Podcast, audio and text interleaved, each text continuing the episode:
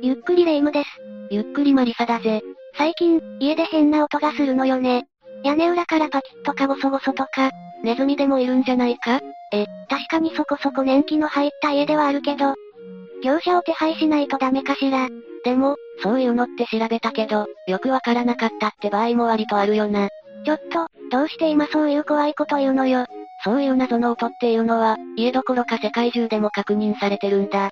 つまりどこでも起こることだからそんなにビビることはないぜ。世界中で確認される謎の音なんてあるの？ああ、というわけで今回は、未だ解明できない世界の海音について、5つ解説していこうと思うぜ。それじゃあ、ゆっくりしていってね1、アポカリプティックサウンド。まず一つ目は、アポカリプティックサウンドだぜ。ポカリ？アポカリプティックサウンドだ。どこからともなく、突然鳴り響く不気味な金属が擦れるような音なんだぜ。これまでに世界各地、100カ所以上で観測されている。YouTube でも検索するとすぐに出てくるぜ。そんなに観測されているなら、正体が解明されてそうなものだけどね。残念ながら原因不明のままなんだぜ。そもそもアポカリプティックサウンドってどういう意味なの？ヨハネの目視録から、目視録的なという意味の、アポカリプティックという単語が付けられてるんだ。ヨハネの目視録の中には、世界の終焉を天使がラッパを鳴らして告げると言われている。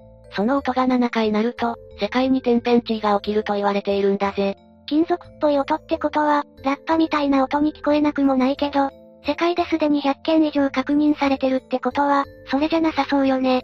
世界で初めてアポカリプティックサウンドが聞かれたのは、2011年8月アメリカでのことだったと言われている。しかも、同年にはウクライナのキエフでも同じような音が確認されていて、その様子は動画で残されているんだぜ。意外と最近のことなのね。もっと前からたびたびなってるのかと思ってたわ。まあ、動画に残ってたり、話題になったりしてないだけで、実はなってるのかもしれないけどな。その可能性も十分にあるわね。それから、実は日本でも似たような音が聞かれているんだぜ。え？日本でも？そうなんだ。2013年には山形県で、上空から謎の快音が聞こえてきたという報告や、神奈川県でアポカリプテックサウンドが聞こえたという動画などが上がっている。10年くらい前のことなのね。うーん、全く覚えてないわ。比較的最近のものだと2016年11月に名古屋港でそういう音が聞こえたと話題になってたな。山形、名古屋、神奈川、やっぱり場所も全然バラバラだわ。ああ、2016年のものに至っては、空が赤く光ってたなんて目撃情報もあるから、どちらかというと地震の前兆として話題になったみたいだけど、そっか、日本で変な音とかが聞こえると、地震前の地鳴りとして報告されることもあるのね。それは盲点だったわ。でも、アポカリプティックサウンドの発生源に関しては、正確なところは分かっていないものの、多くの研究者は、地下から鳴っているのではないかと考えてるみたいだぜ。それじゃあ地鳴りの一種ってこと？現時点では4つの説が主張されているみたいだな。一つはプレート説。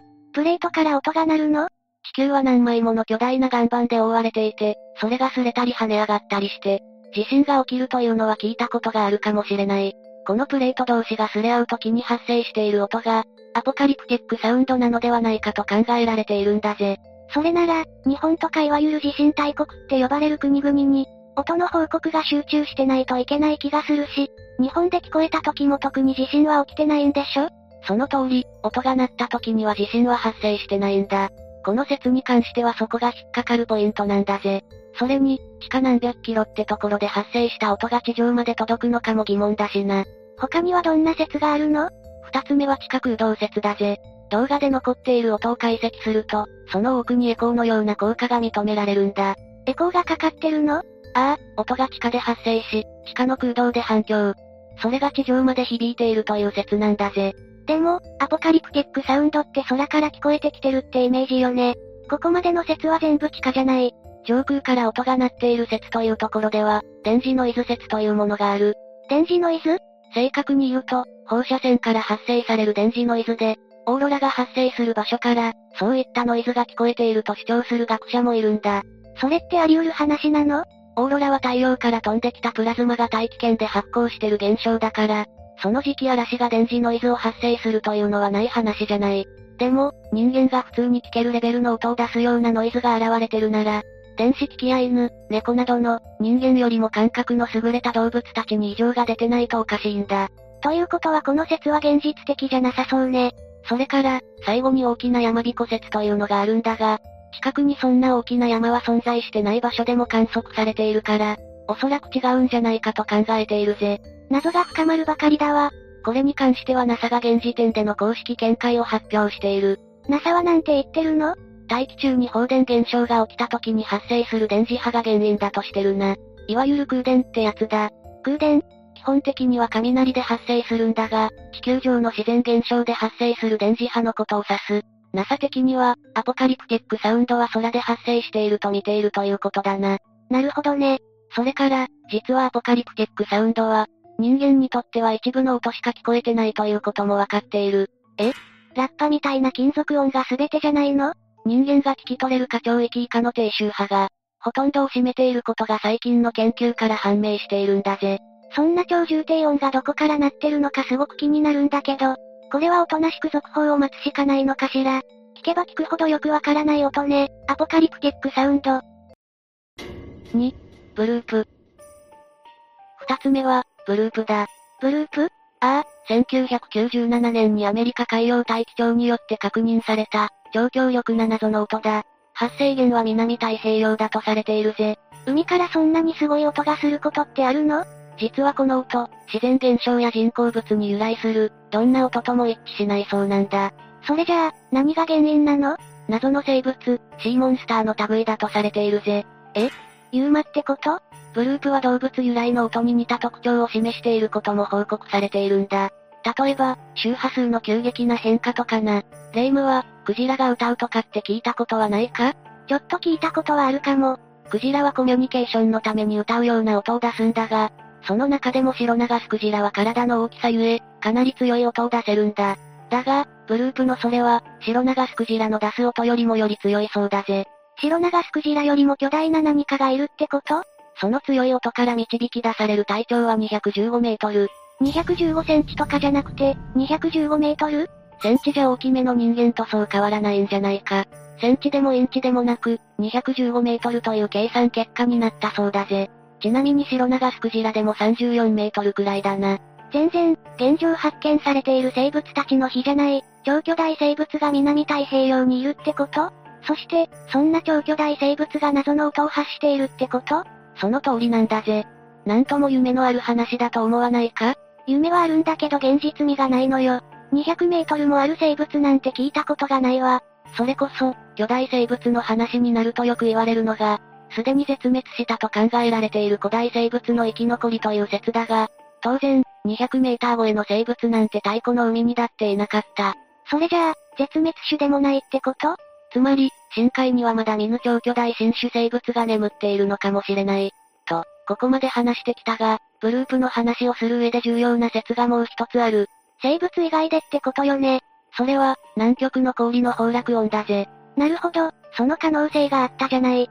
それでも、巨大ユーマ説が囁かれ続けるのはやはり、ブループが生物っぽい音に近いということと、その方がセンセーショナルで、人々の記憶に残りやすいという二つの理由があるんだろう。とは言っても、南極の氷の崩落音説の方が現実的じゃない。今のところは崩落音説の方が濃厚らしいんだが、それでもやはり引っかかるポイントがいくつか残っているのが現状だそうだ。今後の争点は氷の崩落で生物っぽい音が出るのか否か、というところになりそうな感じね。大穴で深海の超巨大生物が見つかる可能性も、ゼロではないと思うけど。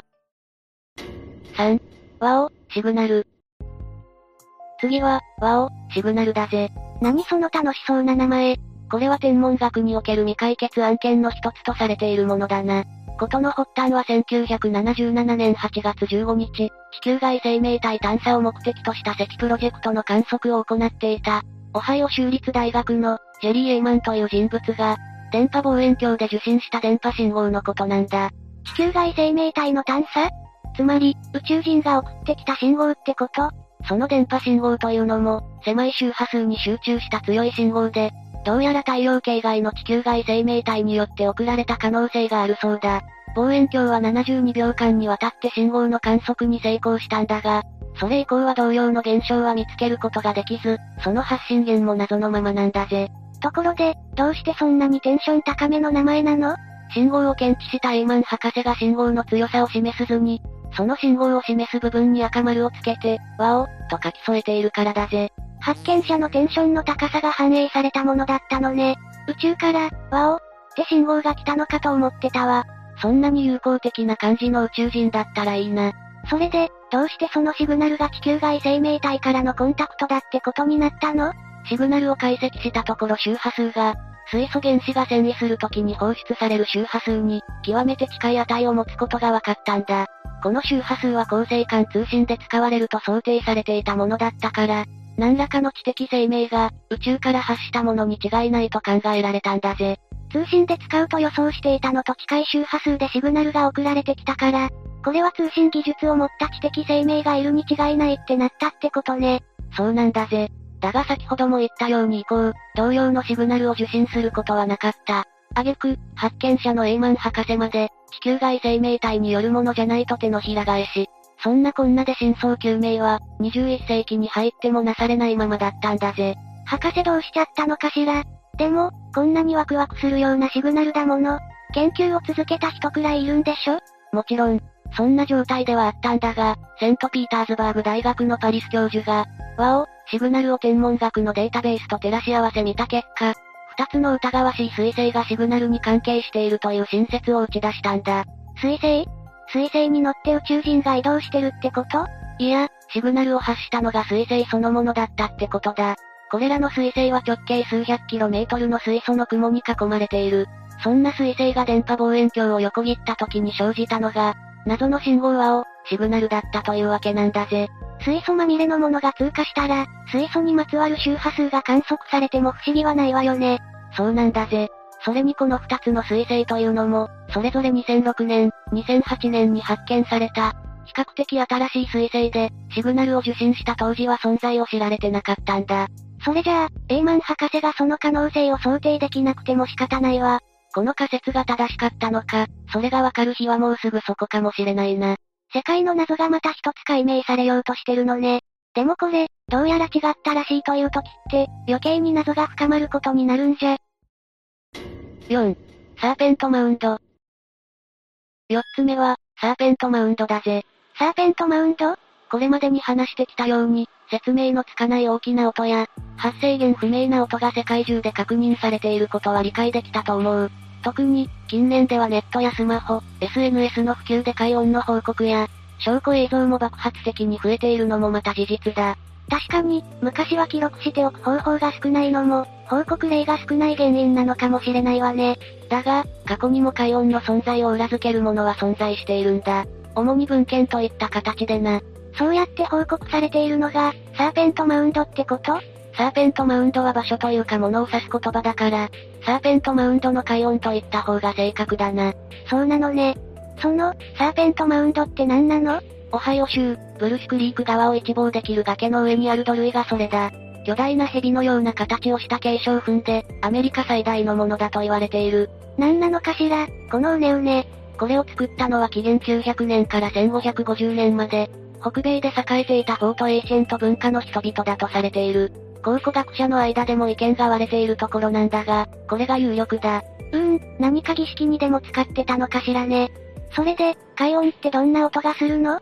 大きな爆発音、大砲のような音が稀に聞こえるそうだ。もちろん、この音の正体も明らかになってないんだぜ。大砲の音？え？付近で大砲使ってるようなところがあるの？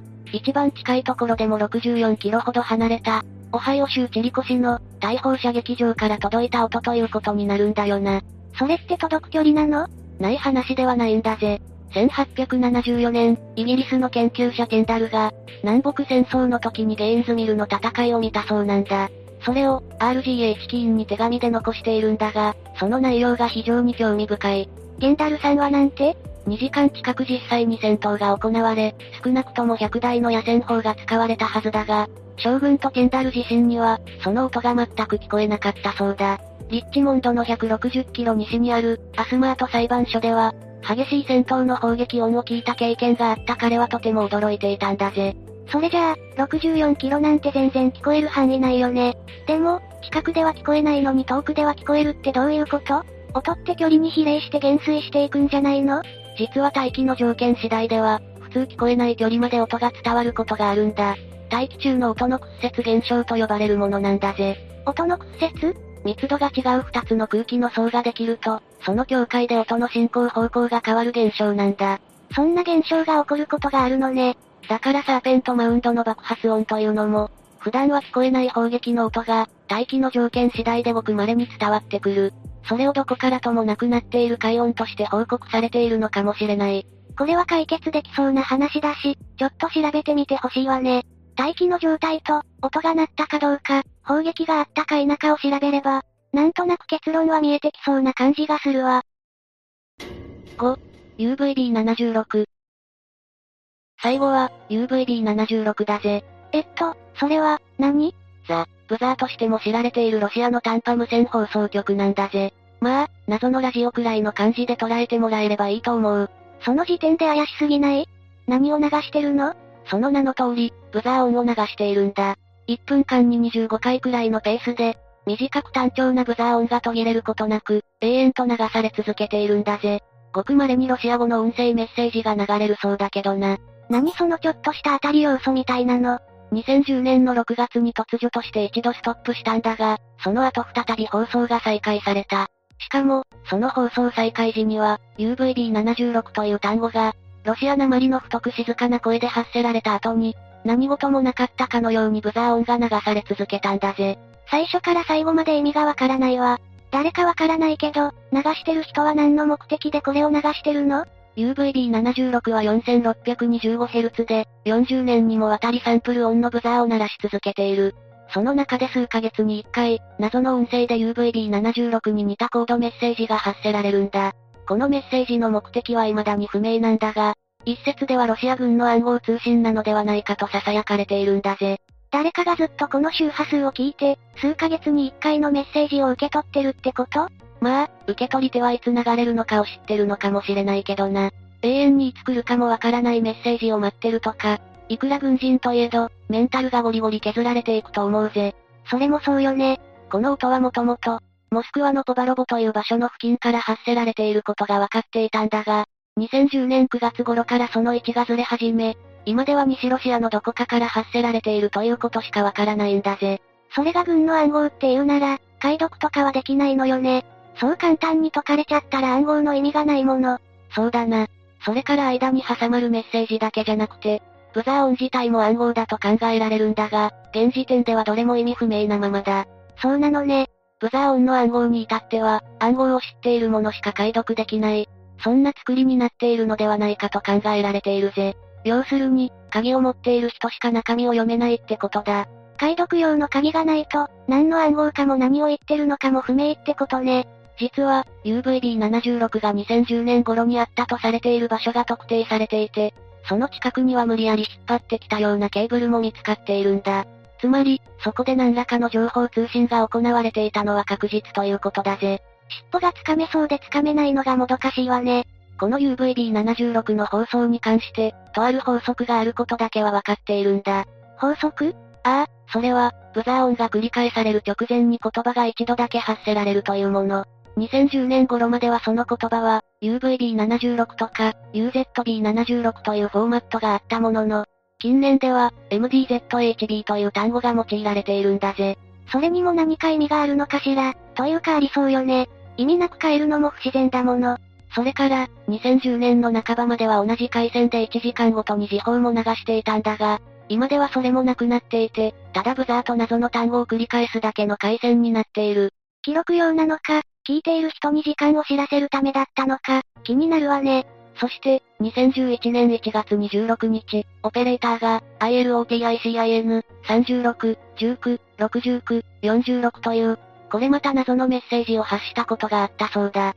これは本当に謎だわ。急に数字の羅列が出てくるし、どういうこと？こういうウルトラレアな放送は、ロシア国内外で特別な出来事があった時に流されることがあるみたいなんだぜ。特別な出来事って？例えば、2014年3月18日に、クリミアがロシアに加わった24時間後、TERRAKOTA、MDZHB、MDZHB81、26、TERRAKOTA、という放送がされたそうなんだ。2015年11月には、28の言語でメッセージが発せられたこともあったみたいだし、ロシア的に何かあった場合に使う特殊な周波数ってことなんだろうな。謎のラジオ放送、よくわからないものってやっぱり不気味よね。特に、人為的なものであるのが余計に怖さを増している気がするわ。このラジオに関してもう一つ面白いことがあって、実はこの放送、作った音声データを流しているとかじゃなくて、どうやら生放送らしい。誰かがリアルタイムで放送してるってこと？そうなんだぜ。というのもオペレーターがたまに、エラーと訂正することがあるようなんだ。それにブザーの後ろで音声が拾われることもあるみたいで、こういった出来事から生放送であるという見方が強いんだ。人が対応していた方が緊急時の対応とかは早そうだけど、軍がやってそうなことの割にアナログなのね。さて、今回は、未だ解明できない世界の海音ということで解説してきたな。これまでも謎に関する話はたくさん聞いてきたけど、音にだけフォーカスしてもこれだけたくさんあるのね。ちなみにまだまだ有名な海音事件、海音事案はあるんだぜ。ま、まだあるの？音という、目には見えないが感知できるものだからこそ、こんな風に大量のミステリーが発生しているのかもしれないな。これを聞いたら私の家の謎の音とか、ちっぽけに思えてきたわ。ネズミとかだったらケーブルかじられても危ないし、業者は呼んだ方がいいと思うぜ。それはそうね、忘れないうちにさっさと電話しましょ。というわけで今回の動画はここまで。動画が面白かったら、高評価とチャンネル登録よろしくお願いします。最後までご視聴いただきありがとうございました。